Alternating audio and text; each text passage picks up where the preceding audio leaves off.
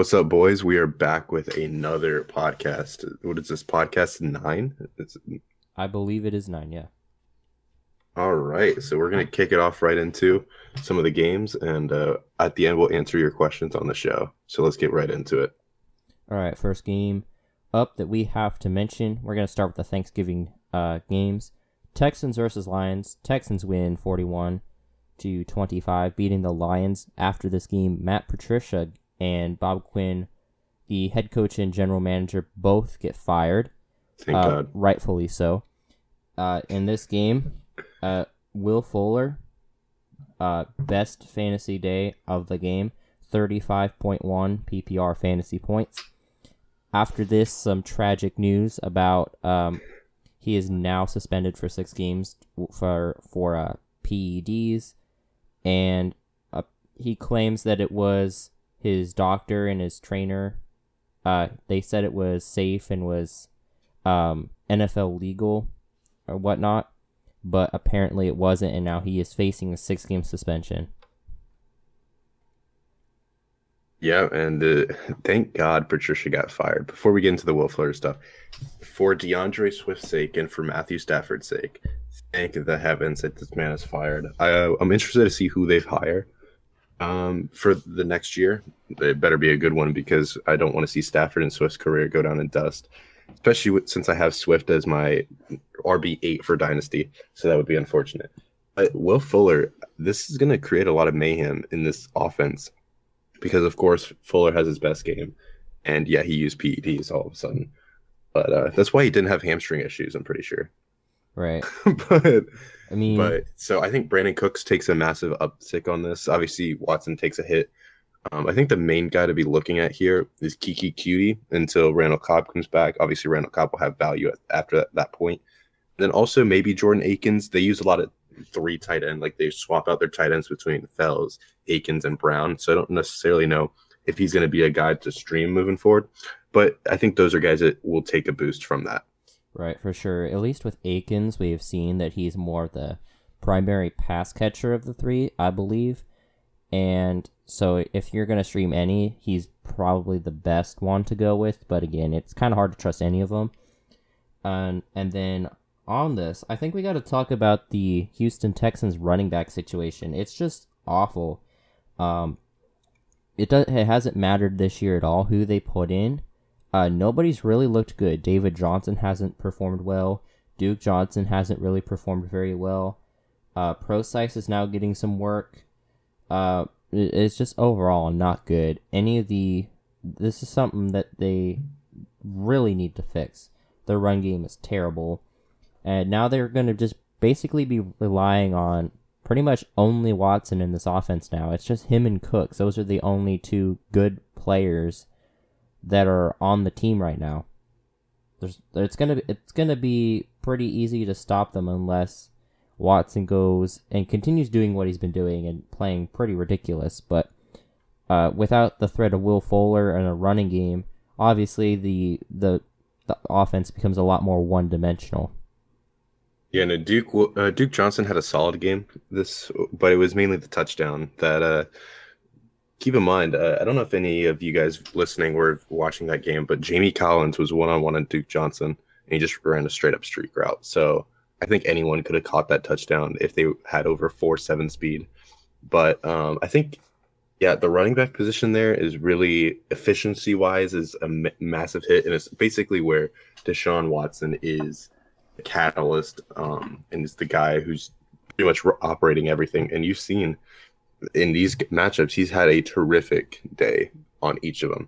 And I think we can move on to the next Thanksgiving game, which was the beatdown of Dallas. And that is the best team in the NFC East right now, the Washington football team. Right. So one thing I want to make sure and mention is that in the last podcast, we both were kind of debating who would be division winners, and these were the 2 teams that we basically said these 2 teams have the shot to win the division, and I think it's pretty clear now who the better team is. I'll just say I said Washington, so. Right, I did not. I continue to be wrong, as always. Apologies. But, again, Washington absolutely knocked the crap out of the Cowboys, 41-16. And let's just be honest, this is pretty much the Antonio Gibson show. Antonio Gibson had 36.6 PPR fantasy points. Antonio Gibson had 115 yards on the ground, 3 rushing touchdowns, and to go with it, still had 5 receptions in the pass game.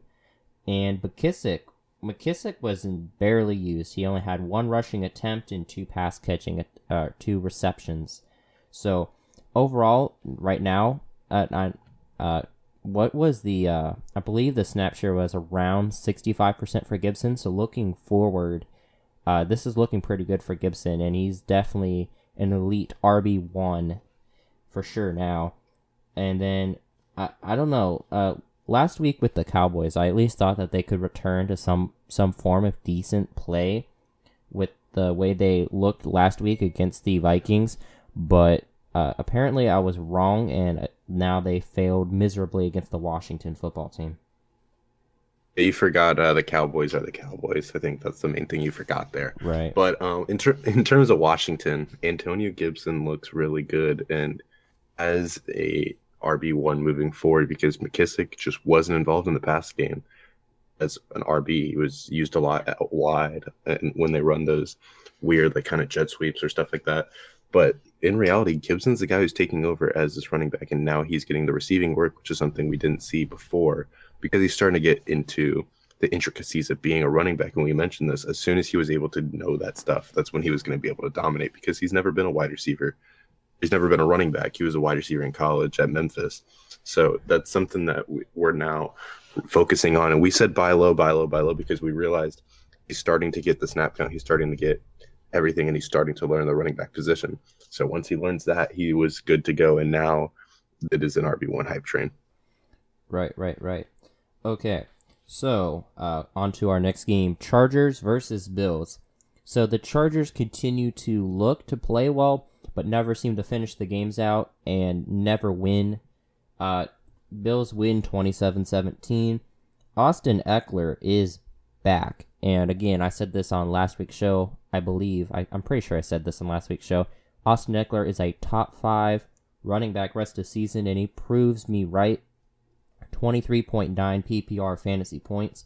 Ekeler continues to get it done. He had 14 rushing attempts for 44 yards, which is like, that's okay. But what's more important is that he had 11 receptions on the ground, and this is what I was talking about last week, is with Justin Herbert at QB with Austin Ekeler at RB, it's going to be pretty scary for and pretty easy to accumulate fantasy points with 11 receptions because in PPR leagues, that's a point for every one, providing a pretty safe floor. And then on top of that, Herbert is not near as mobile as Tyrod Taylor was, and Herbert has been playing a lot better. So I'm glad to see the safe floor and the high upside for Ekeler rest of season with Herbert at QB. Yeah, and that's something that we kind of mentioned. You had him as your RB5 rest of the season, and I had him as my RB6 rest of the season because he was going to get those targets. And we saw, I mean, I even pointed it out last week with Kalen Ballage and all those guys. They still had 11, 12 targets a game. So, like, once you inserted Ekeler and you knew he was going to get targets, and there was a stat, he ran 37 routes, which was the most for a running back in the NFL. Nobody else had 30. So, like, he's running those routes. And he's going to be an RB1 moving forward, no matter the matchup. And if you waited on him or if you bought low on him, you're going to reap the benefits. I think the more interesting part here for me is on the Bills side. And the Bills side, I don't know if we covered it on the podcast, but I know I covered it in a post. John Brown is now on IR, and I think Diggs and Beasley, although they do have a tougher schedule moving forward, both could be treated as wide receivers twos moving forward. And Beasley, depending on the matchup, could be a must start depending on the situation. All right, and then on to our very next game. It's going to be Cardinals versus Patriots. So this is something I've said about the Cardinals all year long. They look like a good team. They play pretty well, but week in, week out, consistently, they don't really show it. And playing against the Seahawks looked good, close game. And now this week they're playing the Patriots team, who hasn't looked very good this year, and happened to lose out by a field goal. The only player who did somewhat really good in this game happened to be none other than Kenyan Drake, the guy that we slandered quite a bit. Kenyan Drake had 22 rush attempts, 2 touchdowns, 78 rushing yards, and was able to get 3 receptions at running back. So, I want to know what your thoughts are. Does the Kenyan Drake slander stop, and is he actually a top 15 running back rest of season with how decimated the position has been?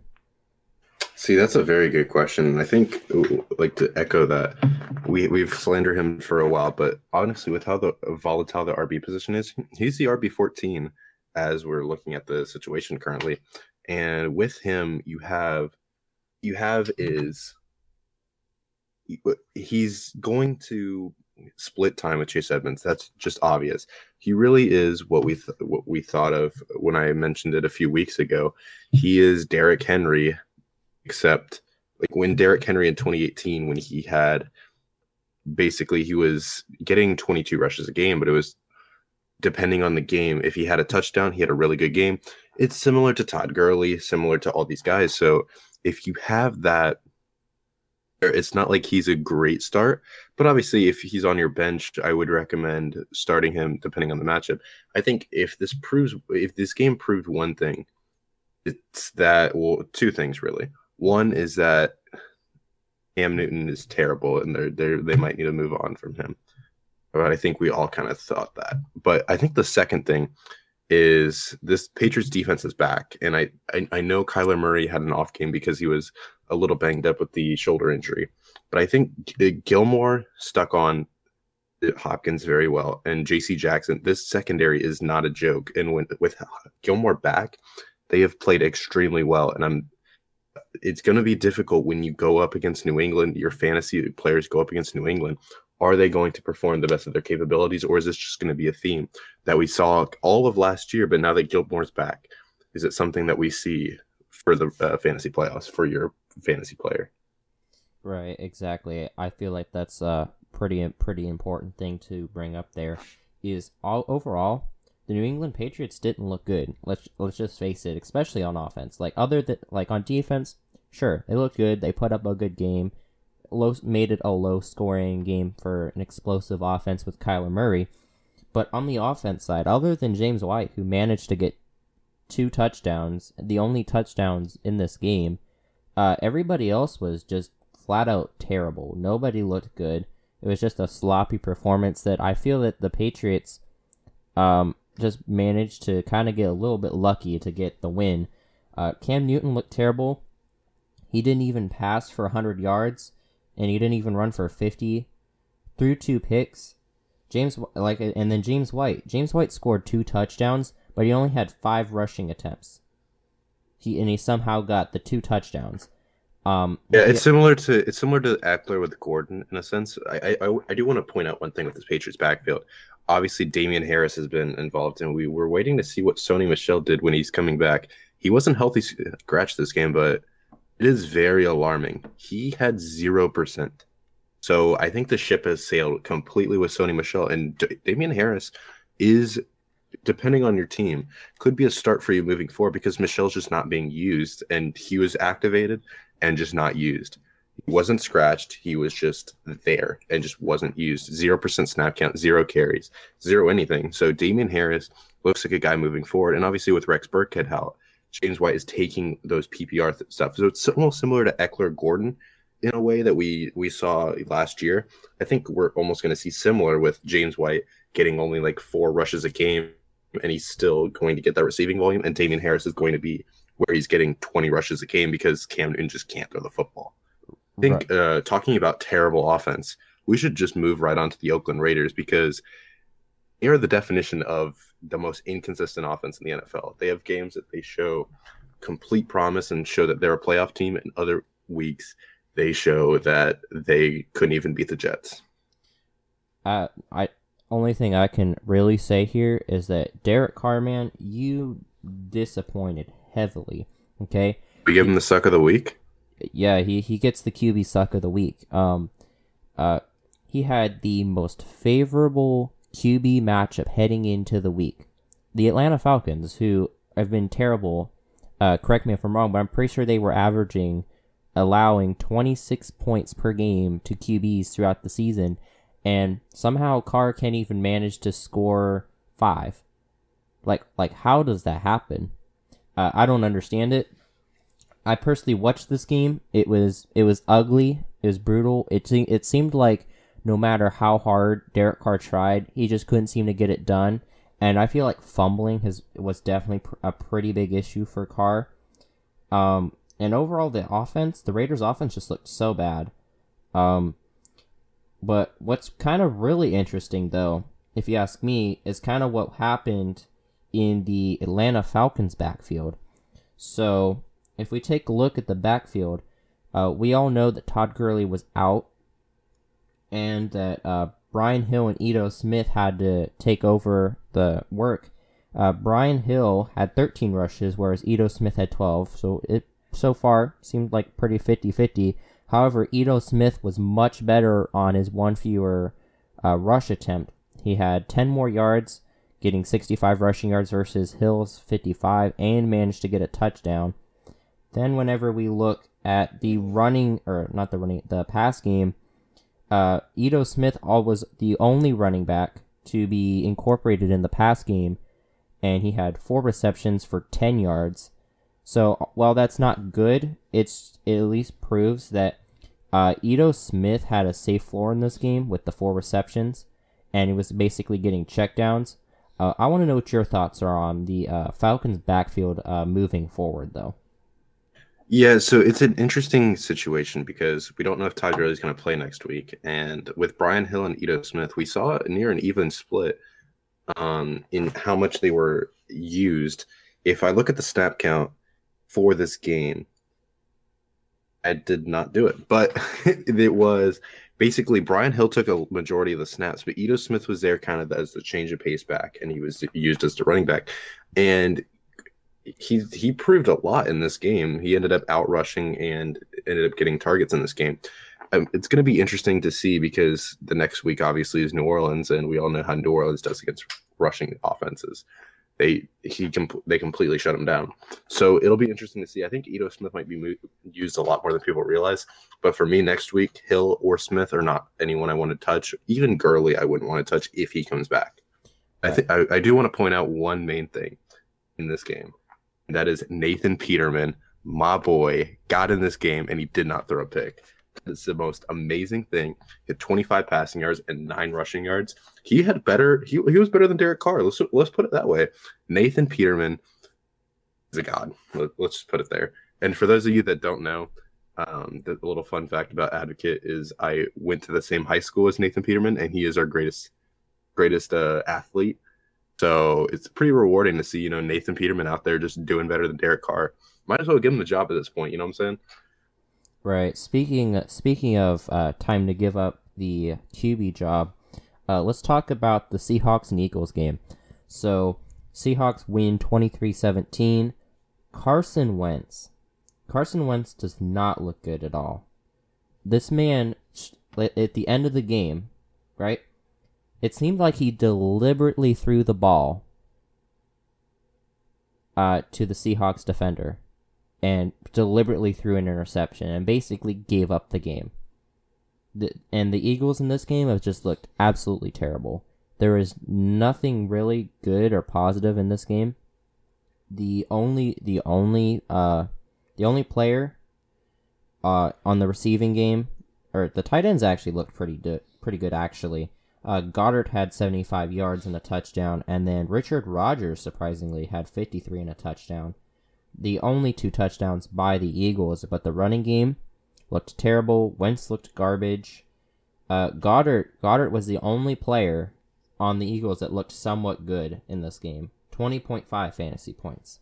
And then Richard Rodgers was actually startable, too, as well, with 14.3, which is kind of interesting, seeing 2 tight ends be start-worthy in a week. Especially on the Eagles, especially when considering that tons of people are calling for Jalen Hurts to take over the starting job. Yeah, and I will say with Jalen Hurts, I don't think Jalen Hurts might, as long as Doug Peterson is the head coach, I don't think Jalen Hurts becomes it takes over this job, because I think Doug Peterson still wants to use Carson Wentz. I think it's management who wants Jalen Hurts. I don't think Peterson's going to do it. And this offense just doesn't look great. Goddard is probably the best option on this team. However, Ertz may be coming back at any moment, and we don't necessarily know with Ertz how that situation will unfold. I think with the Seahawks, though, I think the Seahawks is an interesting thing, because obviously we saw DK Metcalf outscore JJ Arcega-Whiteside in all of his career, which is just absolutely terrible. But I don't have the snap counts out for this game, because obviously we were recording on Monday night. But Carlos Hyde was used a lot more than we all thought. And Chris Carson was used. He was used, and he obviously scored the touchdown. But Carlos Hyde was in there for a lot of the snaps. Would that be something you would worry about? Personally, yes. So if we take a look at the stat breakdown for it, Carson had 8 rushes, whereas Hyde had 15. Carson did outrush Hyde and have 41 yards versus Hyde's 22 and a touchdown. But it's really concerning when you only see 8 rushing attempts to the supposed RB starter.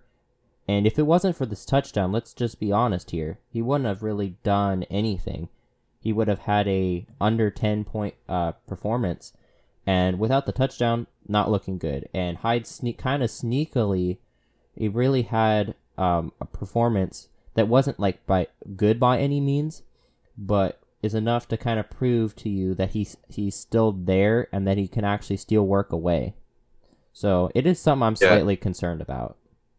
Yeah, so here's the thing. I don't think he was 100% coming back from injury, so I will mention that.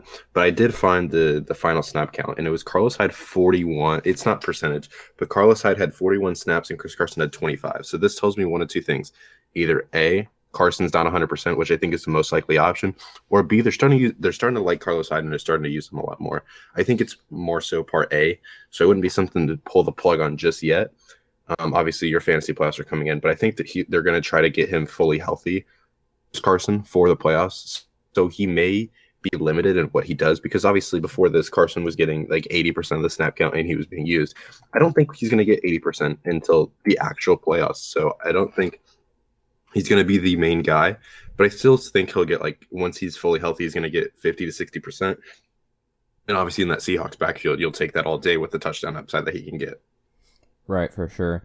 And then on the receiving side of the ball for the Seahawks, DK Metcalf was the only receiver that looked good in this game. Tyler Lockett only managed to get 23 yards.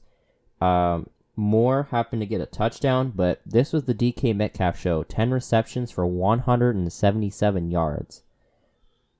I think it's clear. I think it's pretty safe to say that Tyler Lockett is now the wide receiver 2 on the Seahawks team and is kind of boom or bust. I know a few weeks ago we seen how he had one of the best fantasy performances for wide receivers and ever, but until Tyreek Hill. Until Tyreek Hill happened this week, obviously. But, again, it is pretty boom or bust, whereas DK Metcalf seems to be the more solid, safe option who gets more targets and is actually also more likely to get touchdowns. So, moving forward, I feel pretty confident in saying that Metcalf is the wide receiver 1 on this team. Yeah, so ever since that big game, he hasn't come in. So I'm looking at half PPR right now. He's only had one game in half PPR that he's had above 10 points. That's very boom or bust, and it was 17 against Arizona. He's had his 2 best weeks against Arizona. He's very boom or bust. It seems like he's not really getting the ball as much as he once did with Russell Wilson before DK Metcalf. So it's something to keep an eye on moving forward. And also David Moore is getting a lot more involved than we all thought. Right, for sure. And we'll go ahead and take a look at our very next game.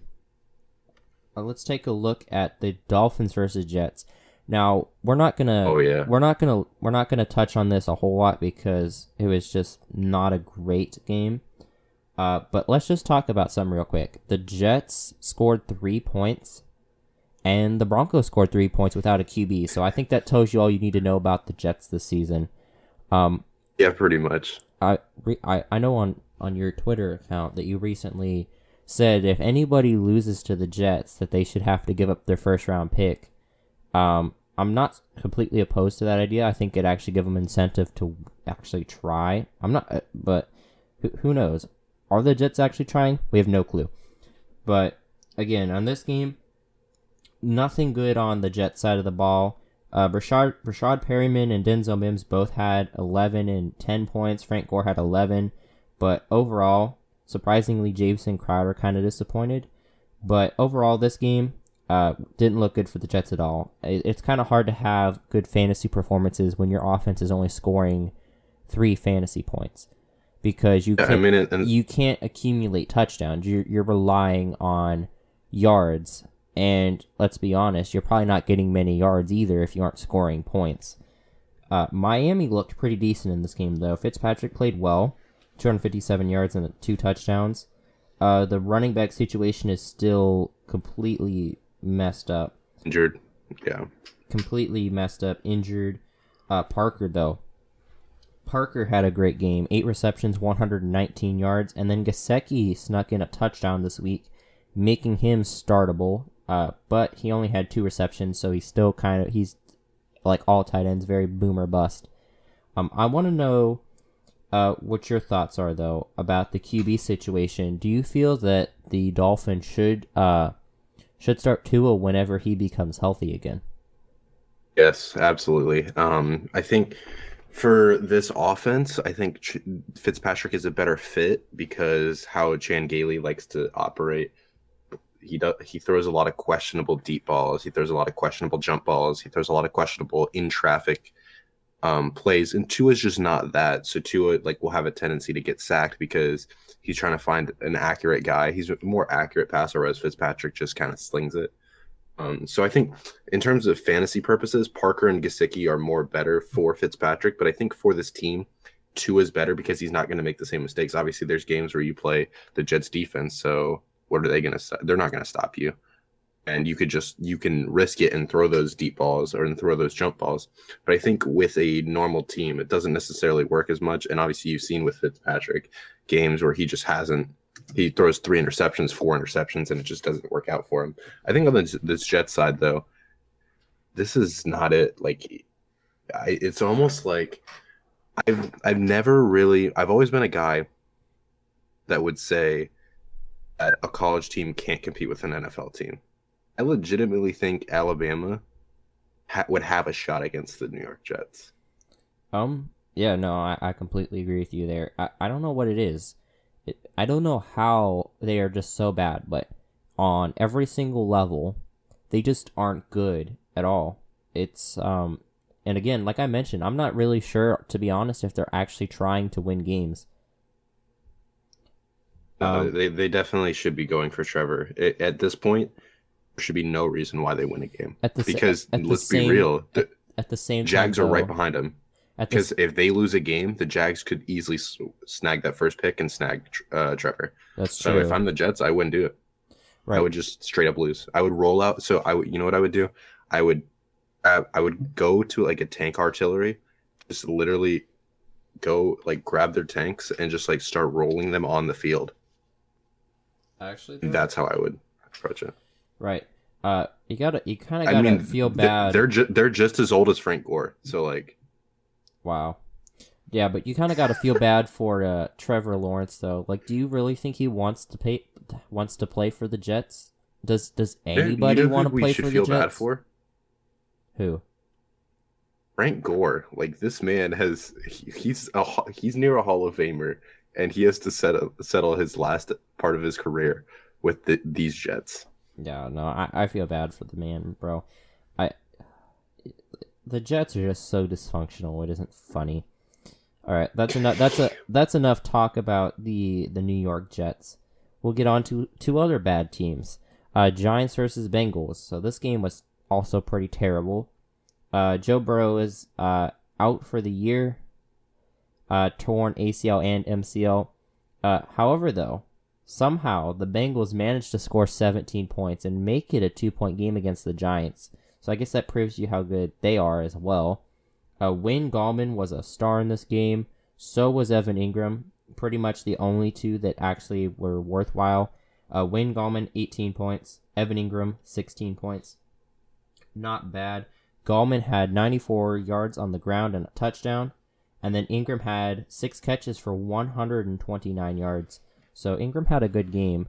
However, though, I'm still kind of concerned about the Giants' offense overall. Daniel Jones didn't look good. Only had 213 points. Or, not points, passing yards. The running game looks good, though. Pretty solid. And then Cincinnati. Cincinnati was just a wreck without having Burrow there. Bernard wasn't good. The QBs wasn't good. The receiving game. The receiving game was bad, except for Higgins, who managed to score a touchdown. But other than that, everybody on the receiving game, also really bad. Overall, the Bengals, you should be streaming defenses against the Bengals like every single week. They don't look good. Their running game is completely messed up. Their passing game is completely messed up. And let's be honest, they're probably not going to be winning any games anytime soon, which means they're pretty much going to be forced to pass with a backup QB. So, not looking good. And, like I mentioned on the last podcast, it's actually not a terrible idea to do a 2-defense system and then just kind of stream for the week ahead. That way you always have like a top 2 or 3 matchup. Absolutely, especially against specifically Cincinnati, specifically against New York, and specifically against Jacksonville. And you could also now add the New York Giants to this list, depending on if Daniel Jones is hurt for as serious as we think. Daniel Jones could be out for a little bit, and that means Colt McCoy is in. And that's going to be an issue. As much as we give crap for Daniel Jones, he's better than Colt McCoy. And now you enter in a scenario where Colt McCoy is the guy that you're having to go up against. Give me that all day as a defense. So yes, we could encourage, like, if you do take a double defense strategy, you definitely plan a week ahead and see if you can get Cincinnati, New York Jets, or the Giants, and even Jacksonville as well.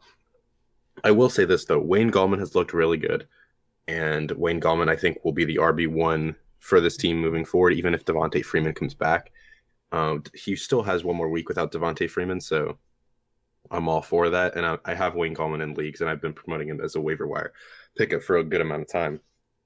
Shepard got a good amount of targets, but I did find it interesting. Like, I wanted to note this out. Tyler Boyd had 6 targets, and T. Higgins had 5. So I think it's a lesser version of what we saw, but we wanted to see with a backup quarterback where the targets were going.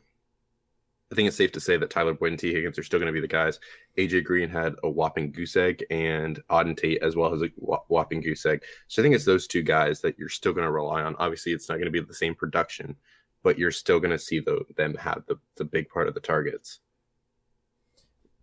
Right. No, I actually agree with that completely. We'll get on to another game. Now, this one. This one was a very entertaining game. The AFC South is up for grabs, and the Titans come away with the victory, 45-26 against the Colts. Last game, the Colts beat them, and now the Titans, I believe, have the hold in the division so far. The definite star of this game was King Henry. Derrick Henry had 27 rushes for 178 yards and 3 rushing touchdowns. Overall, just kind of a typical late November, December type game from Derrick Henry. It seems like every year near the end of the season, he goes on these games of over 150 yards and multiple touchdown games, pretty much on a decently consistent basis. And then Indianapolis, they played well, although the running back situation is still a complete mess. Naheem Hines only had 10 rushes. Wilkins only had 6. Jonathan Taylor didn't play in this game. He was out with COVID-19. Hilton somehow did somewhat good in this game, although he's still just not a good option rest of season. Overall, though, it's kind of hard to tell you to really be confident in owning anybody on the Colts. Let's be honest, their offense is just really spread out. They don't have any star players at any position. Phillip Rivers hasn't been super great. None of the running backs have been great. Receivers, you could make arguments for Pittman or Campbell. Hilton has severely disappointed. And then tight ends even. Tight ends are just spread out between 2 or 3 different guys. It's just been a crazy year for the Colts. But again, though, Derrick Henry did super well in this game. A.J. Brown continued to do what he's been doing. Ryan Tannehill had an okay, solid game. Not great for fantasy, but overall, if you were to look at his performance was really well. But I don't want to know what your thoughts are just about Derrick Henry. Derrick Henry has the best RB playoff schedule heading into the season. They get to play my favorite team, the Green Bay Packers, who have been absolutely horrendous against the run.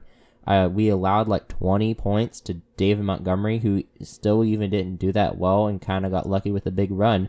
But I want to know what you think. Does Derrick Henry go for a 200-yard game, multi-touchdown performance against my Packers?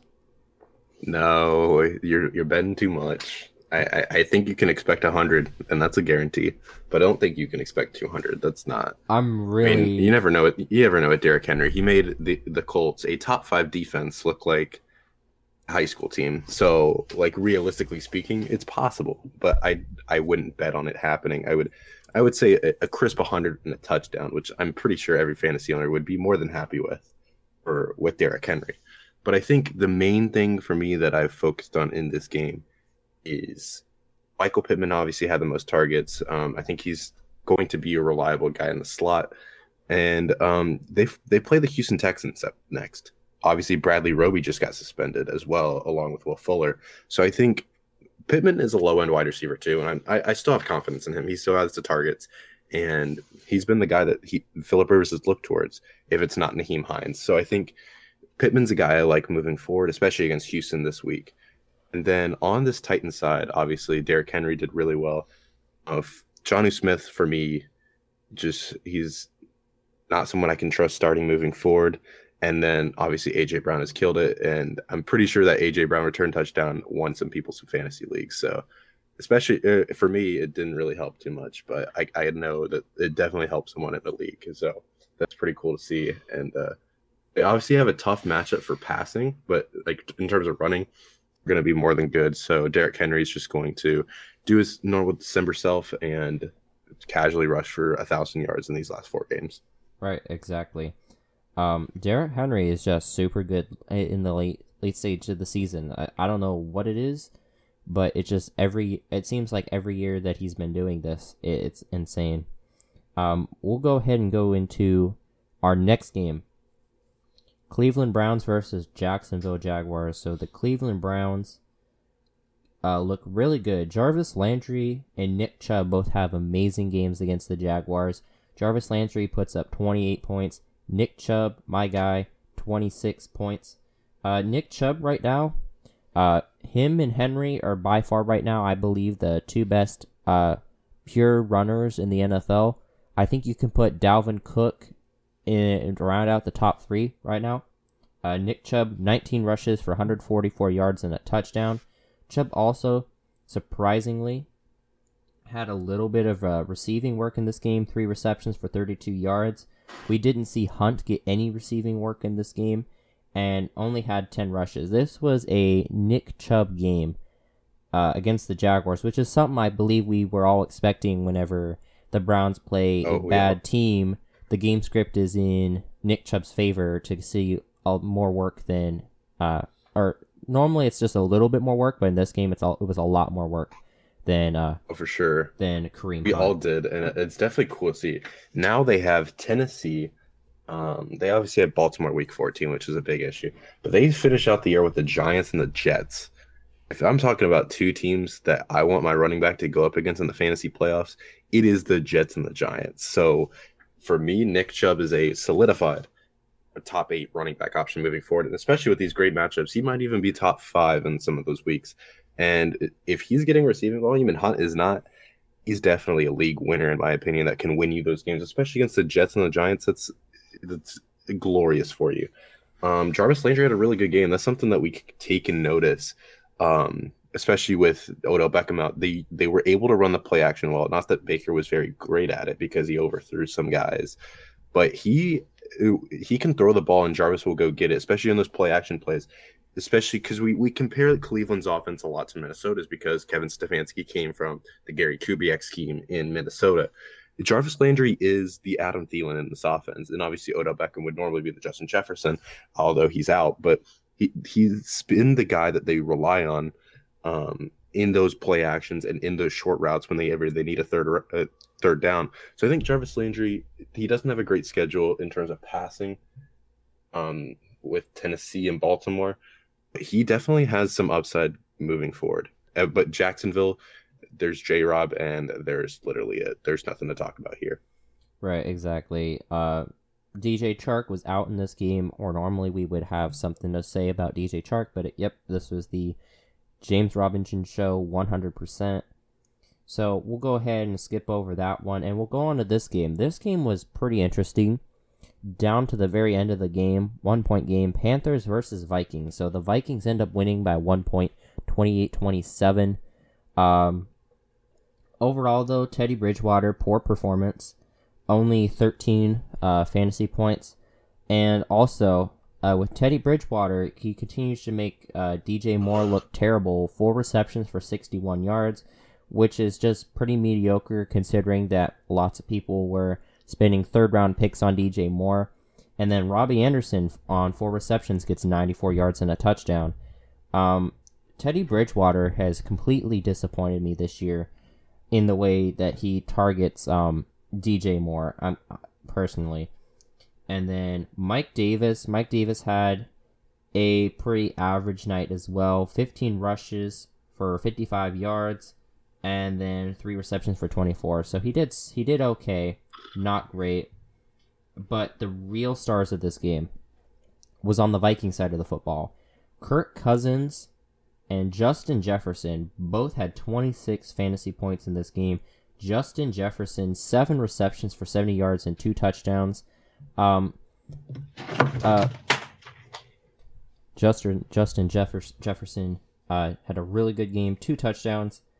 Some may say this is pretty bold, but I feel like Justin Jefferson should be in the Offensive Rookie of the Year conversation. Sure, Justin Herbert has played well, but let's be honest. Justin Herbert and the Chargers haven't really been winning games. Whereas Justin Jefferson has been playing really well, just like Justin Herbert. But whenever you are the QB for a team and you're playing well, you should be expecting wins, but we aren't seeing that. So some may think I'm kind of dumb for saying that. That's fine. It's your own personal opinions, but let's be honest. Justin Jefferson deserves to be in the conversation for Offensive Rookie of the Year.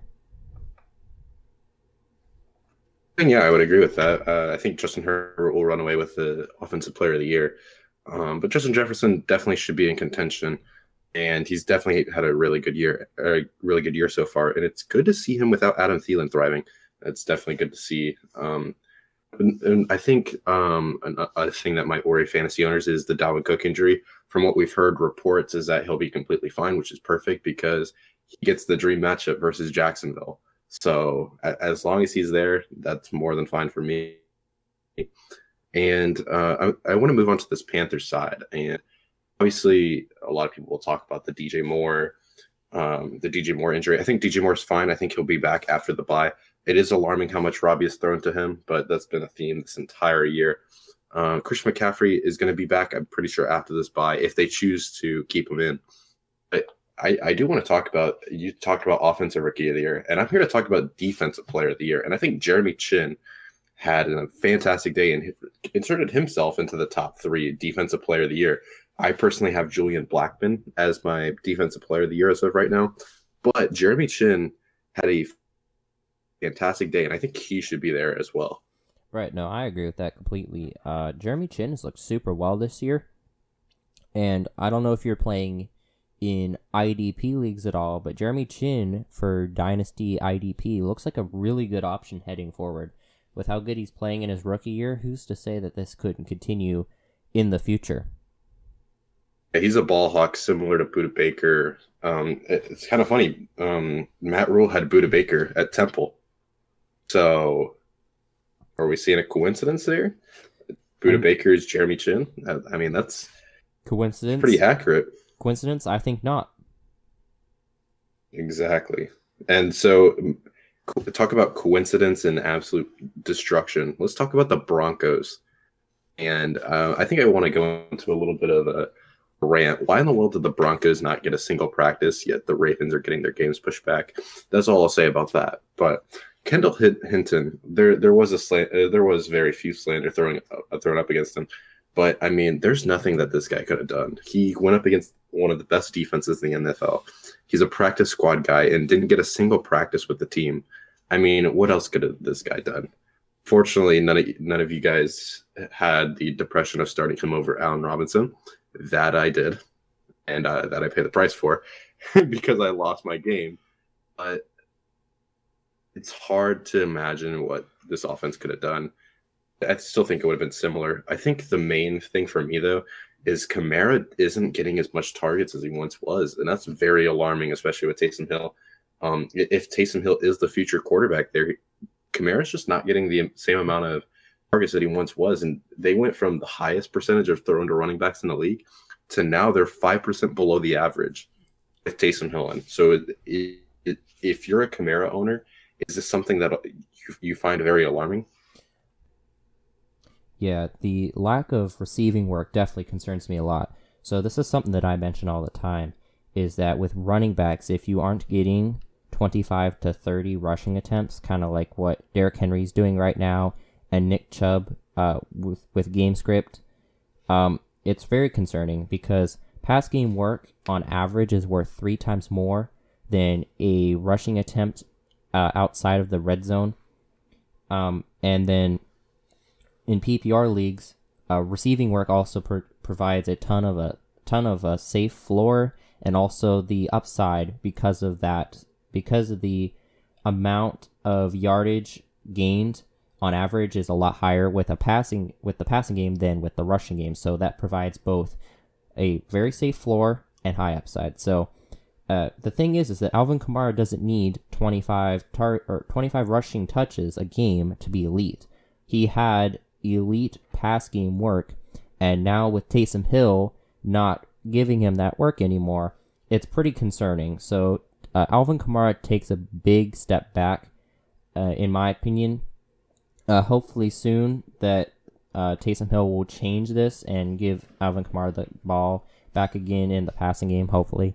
But until we see any signs of Alvin Kamara's elite pass game role returning, it's not looking good for him. Yeah, I would agree with that.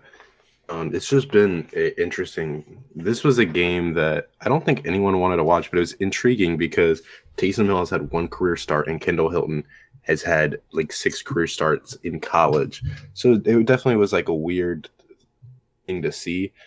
And it wasn't a good game, but it was interesting to watch because there was just no quarterback really there. And I feel bad for Broncos fans, if I'm being completely honest. And we'll go ahead and move on to this next game. This next game that we have is the 49ers versus the Rams. And I got to say, Aaron Donald, you need to start listening to Deebo Samuel because for some reason you just didn't know who this guy is, and this guy keeps on roasting your team. Wow. Yeah, so for sure. 49ers actually looked pretty decent in this game.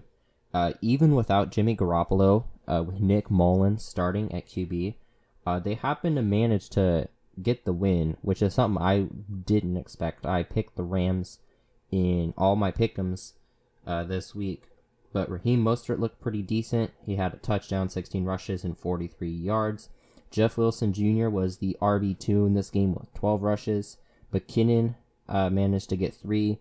Overall, though, McKinnon is not anywhere worth rosterable except in like deep leagues, but Deebo Samuel had the good performance this week for the 49ers. 11 receptions, 133 yards.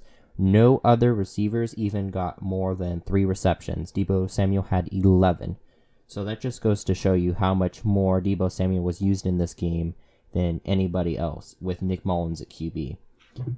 And I think it'll go down with Brandon Ayuk coming back, but I completely agree with what you're saying. Samuel is a wide receiver 3 moving forward, maybe even a low-end wide receiver 2, depending on the matchup. Right. No, completely agree with that. And then with running backs on the Rams side, it continues to just look like a committee all the way around. Although Malcolm Brown was the kind of the odd man out in this one with only 3 rushing attempts, whereas Henderson and Akers had 10 and 9 respectively. Henderson, on his 10 rushing attempts, only managed to get 19 yards.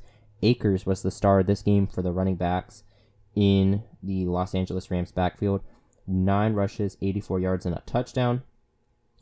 And that's pretty much it, other than the fact that Woods had his pretty much typical Robert Woods type game with 7 receptions and 80 yards, and Goff throwing 2 picks. But overall, wasn't a great game for the Rams, but I think Cam Akers is looking a lot like looking better, looking like he has an actual chance to take over the starting job, hopefully, if Cam Akers continues to play well, because Darrell Henderson only had 1.9 yards per attempt, and then Malcolm Brown only had like 1.3, whereas Akers was at least getting over 8.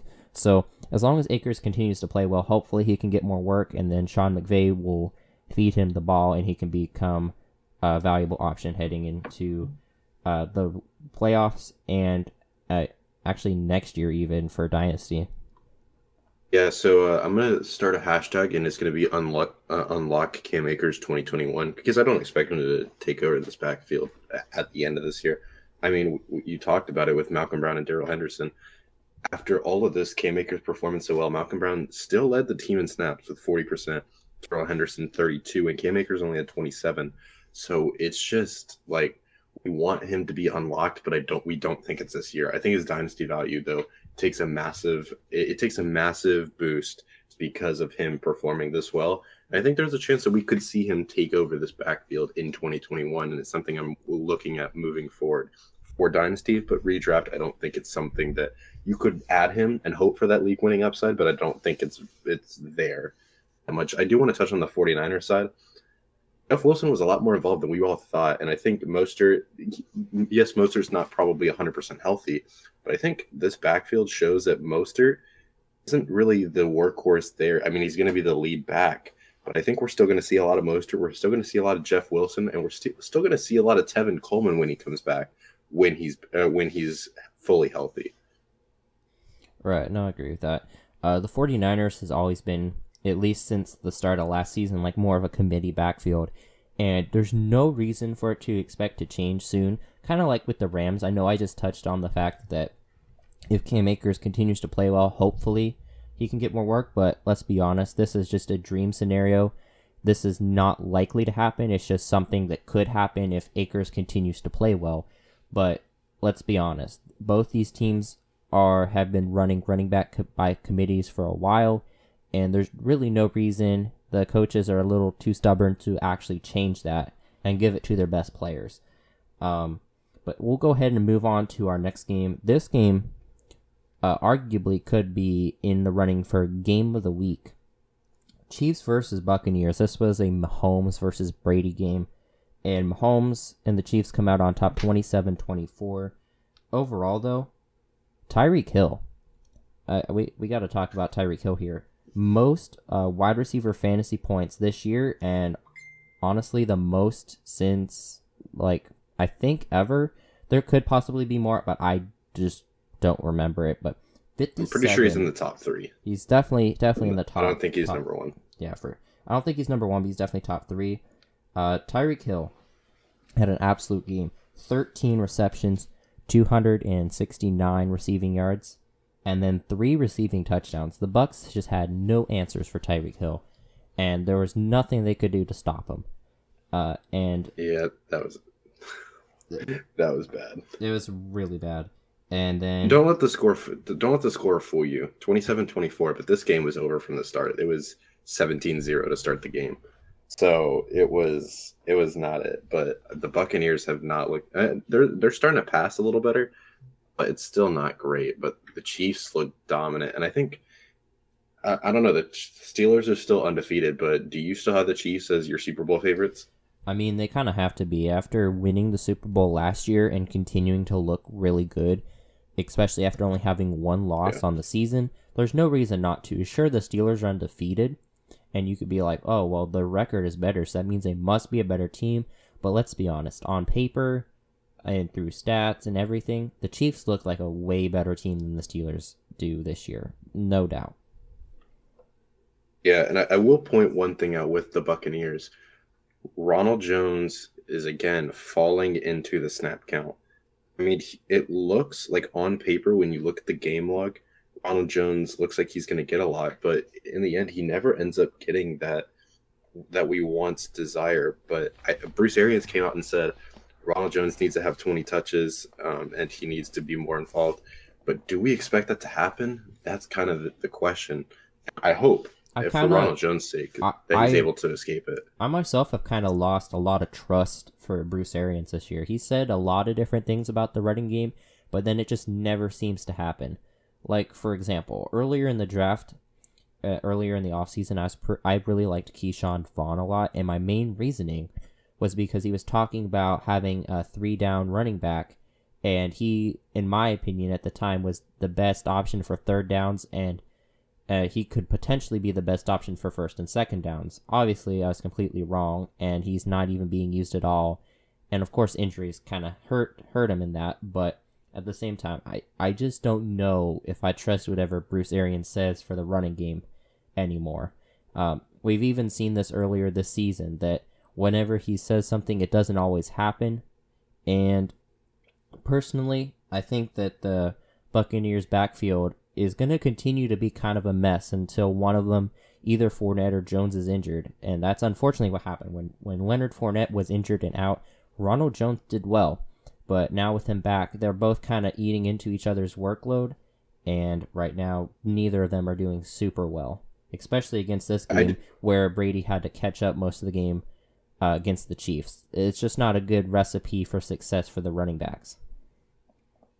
I do want to point one thing out. I think this is a kind of a crazy stat to think about, but Chris Godwin is actually younger than Terry McLaurin, and before I was doing my recent dynasty rankings, I kind of noticed that, and I was like, that's very interesting. But Godwin, with Antonio Brown, 3 out of the 4 games, he still had 90 yards. He didn't lead the team in targets this week, but he has consistently over the past few weeks. I personally have Godwin as a wide receiver 1 in dynasty, which is an interesting thing to look at. So like him and Ronald Jones have their dynasty rankings completely reliant on the fact that Leonard Fournette and Antonio Brown eventually do decide to leave. And if they both leave, both their dynasty rankings take a massive boost. And I would put Chris Godwin even higher than where I have him. And then for the last game, we have the Bears and the Packers, and Mitchell Trubisky is an absolute bum. We could just put it at that. I just want to talk about this real quick. I know I've already said this a million times, but the Packers are my favorite football team, and I just have to say, we looked super good in this game. Aaron Rodgers didn't throw up a lot of passing yards, but he put up passing touchdowns. Aaron Jones also looked decently solid, 17 rushes and attempts for 90 yards. Jamal Williams kind of split the touches in the backfield this week, 17 rushes for 73 yards. This is something odd that we've seen lately the last few weeks, is that Jamal Williams seems to be getting closer to a 50-50 split with Aaron Jones. And this is kind of concerning, being Aaron Jones was one of the top scorers early on in the season and had the second best running back playoff schedule. But Jamal Williams has been taking a small hit on Aaron Jones's value. Davante Adams continues to look really good. 6 receptions, 61 yards, and a touchdown. A solid, respectable performance. But all I gotta say, though, is right from the very beginning of this game, we pretty much could tell, by the end of the first quarter even, that this game was over. It seemed like the Bears didn't have a shot to ever catch up, and it seemed like the Packers just couldn't quit scoring. That's pretty much all I have to really say about it. And one more thing, though, is David Montgomery. Anybody going against the Packers obviously looks good, but David Montgomery actually had a decent game. I'm just terrified to see what happens whenever Derrick Henry has to play us. That's something to realize. Dude, David Montgomery, dude, he has the greatest schedule moving forward, and we need to know if this is legit or if the Bears are going to just move on from him because he's just not there. I mean, this last game proved anything. It proved that the Green Bay run defense is the worst in the league. Fine, maybe Detroit, who he gets next week. But other than that, they struggled to stop him. And yeah, Derrick Henry's going to run all over him, probably 102 touchdowns. It seems pretty accurate. But I do want to point out one thing in this game, and that is Aaron Jones. His snap count is the lowest it has ever been this year. And I looked up stats on this, and this is the lowest it's been all year, and it's 54-46, just an even split with Jamal Williams. They have a good playoff schedule coming up, but he's just losing touches for some reason. Do you think this could be to, like, ease him up for the playoffs maybe, or even to lessen his production for a contract? Something crazy like that? I mean, it makes sense. Let's be honest. Both Jamal Williams and Aaron Jones are both in contract years this year. And let's be honest, I highly doubt that both of them get re-signed. So that's probably their main reasoning behind drafting A.J. Dillon this year, even though they haven't used him much. It's that A.J. Dillon will eventually become the RB1 in this offense in the future, and next year could easily be the RB2 because I believe that either Aaron Jones is going to ask for too much money and walk away, or Jamal Williams will just decide he wants to play for another team. I highly doubt that the Packers do end up re-signing both players. But yeah, Jamal Williams a free agent? Yes, so both of them are on their contract years, and they will be a free agent by the end of this year. They will be free agents next year. Yeah, I think they'll end up paying one, but I think if they end up paying one, it could be Aaron Jones on a deal, or it could be Jamal Williams on a... I don't know why. I don't know why, but I have a feeling that it's going to be that Aaron Jones asks for too much money. They let him walk. They keep Jamal Williams, and then A.J. Dillon becomes the RB1 next year. That's just my thoughts. I'm not sure that's going to happen, but that's what it's looking like. Could be very possible. Yeah, I mean, A.J. Dillon was compared to Derrick Henry, but he's not that. We'll see how A.J. Dillon turns out, but there really isn't much to talk about this game other than the fact that Trubisky, he's similar to Foles. I mean, it's just bad to see, especially for poor Allen Robinson and Darnell Mooney. Like, they need a new quarterback. And Darnell Mooney, I don't know if I've talked about this on a podcast, but I've preached this on my accounts. Darnell Mooney is one of the most underrated rookies in this class, and I think Mooney with a good quarterback, you could have seen something spectacular. I mean, he's a deep threat, runs 4.3 out of Tulane, and he just can't get the ball in open space because it's just thrown that badly, and I feel so bad for Allen Robinson and Darnell Mooney. Right, same here. So that's going to cover all the games real quick.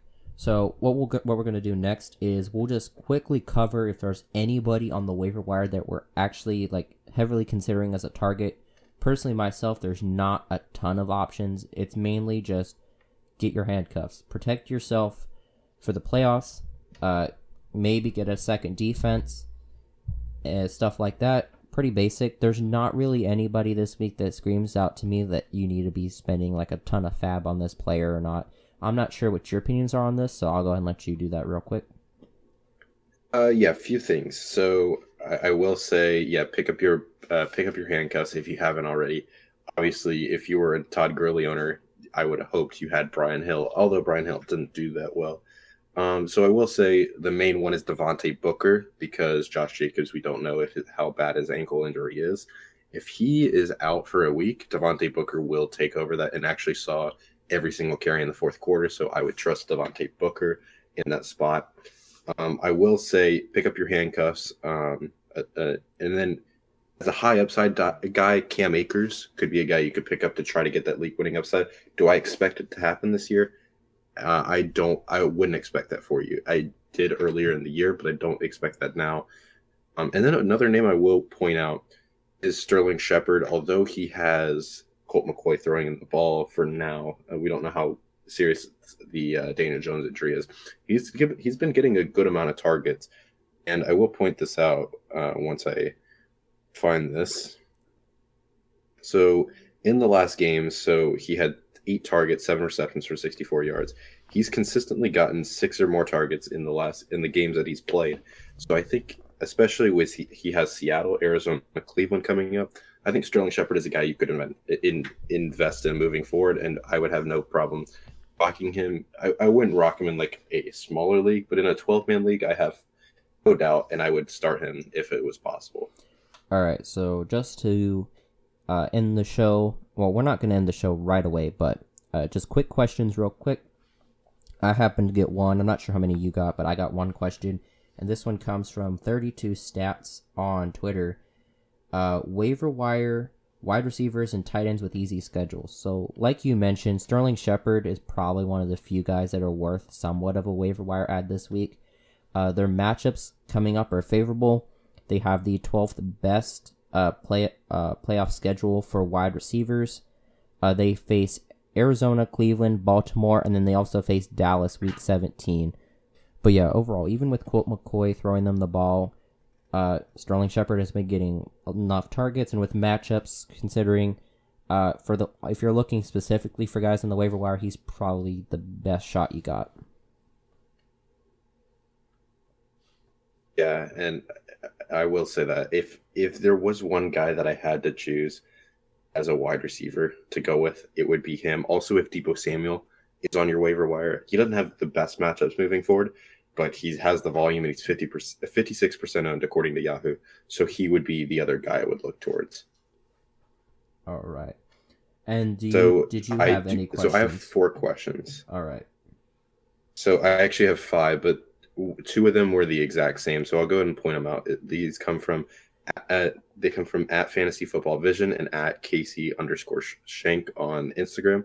They both basically asked Brandon Cooks rest of season, with Vision asking, is Brandon Cooks more likely to be top 10 or top 20 round now? Right now, so, if it was me, I'm kind of doubting what Brandon Cooks will do. Let's be honest. The Texans have a very tough schedule heading up.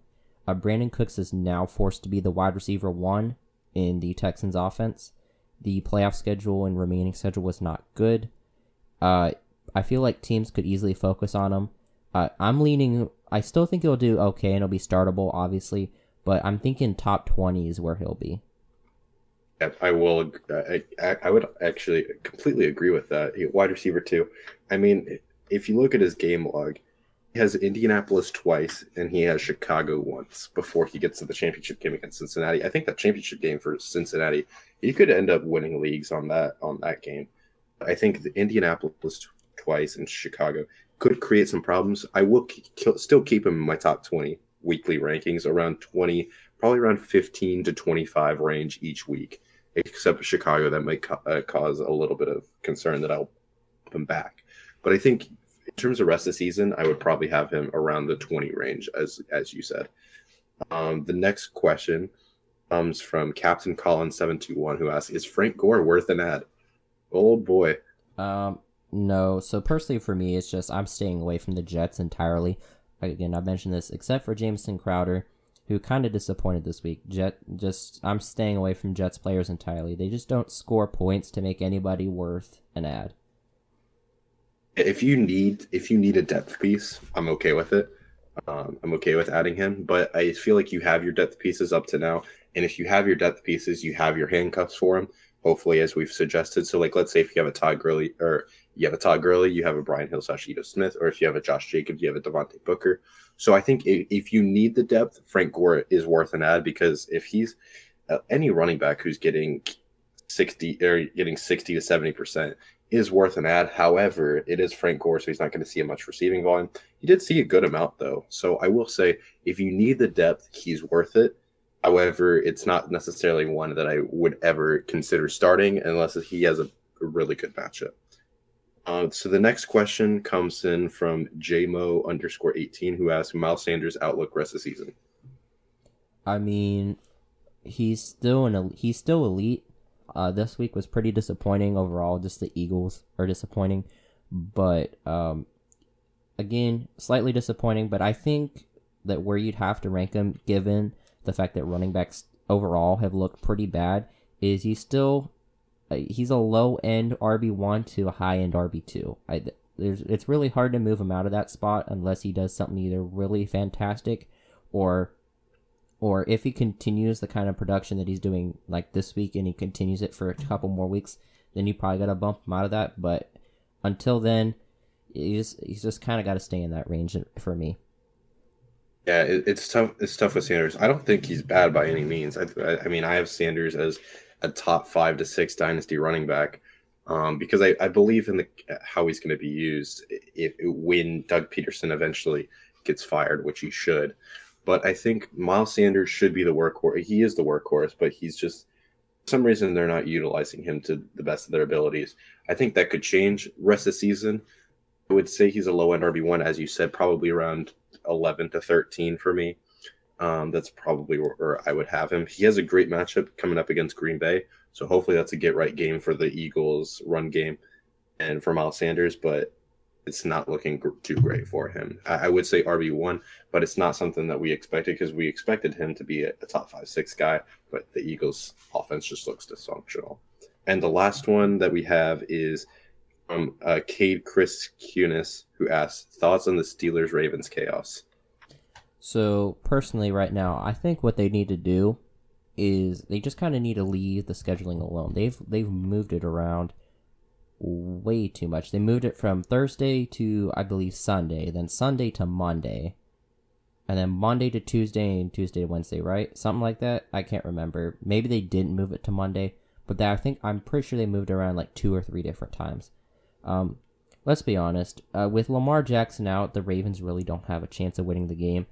I don't know if the NFL rules will allow this, but I don't see anything like, I know it sounds really dumb, but like in order just to kind of prevent a week 18 type of situation, which nobody wants to see, maybe the Ravens should just like bench their players and kind of forfeit, I guess. It's an idea. I don't think they should do it, but it's just an idea that kind of popped in my head, but I don't understand how they'll move this game around like 4 times and then just force the Broncos to play without a QB. It makes no sense. Yeah, that's absolutely ridiculous. And according to reports, the Broncos actually followed guidelines. They still got punished, and they asked to according to reports, they asked to push their game back so that they could get a practice in with their practice squad quarterback, and they didn't let him. So they signed a quarterback this week, hoping that they don't have to use him, but I would hope that they wouldn't have to. So it's just unfortunate to see because it really shows the NFL wants their stars to be out there. It's not really stars, it's money. So if Lamar Jackson is out there, if they're able to have some of the Ravens guys there, that would obviously help for their cause. Right, for sure. So that's going to be the end of the podcast for today. I'm glad that you could listen today. So before you leave the episode, I want to just give Advocate a quick chance to tell you where to find him on social media. Well, first we do have to do the keyword of the day. Oh, that's right. Okay. So let's do something because they keep moving the game, the Steelers-Ravens game. Let's just do keyword delay. How about that? Okay, I'm good with that, and we definitely love NFL slander. So delay is the word. If you guys don't know, if this is the first time you've listened to the podcast, if you type in the keyword, we give you a shout out on both of our Instagrams, just to make sure to keep engagement there. So, but yeah, there's nothing much that we have to add. And you can find me at Fantasy Football Advocate on Twitter at Advocate Fantasy, or where you can just find any slander that you want. We slander all the time on Twitter and then Instagram for all the information. Right, exactly. So for me, Instagram is SackAttack_Fantasy Football, and then Twitter is SackAttack_FF. You can find me on either platform. I'm trying to be more active on both, although my busy schedule kind of prevents that, but I get out what kind of posts and stuff I can. So, but with Black Friday, I've been able to buy up some more stuff. So next year's looking pretty bright. Hopefully we can have YouTube, more podcasts, and maybe some live streams heading next year. Big things coming soon. So stay tuned. And that's going to be all. See ya. Peace out, boys.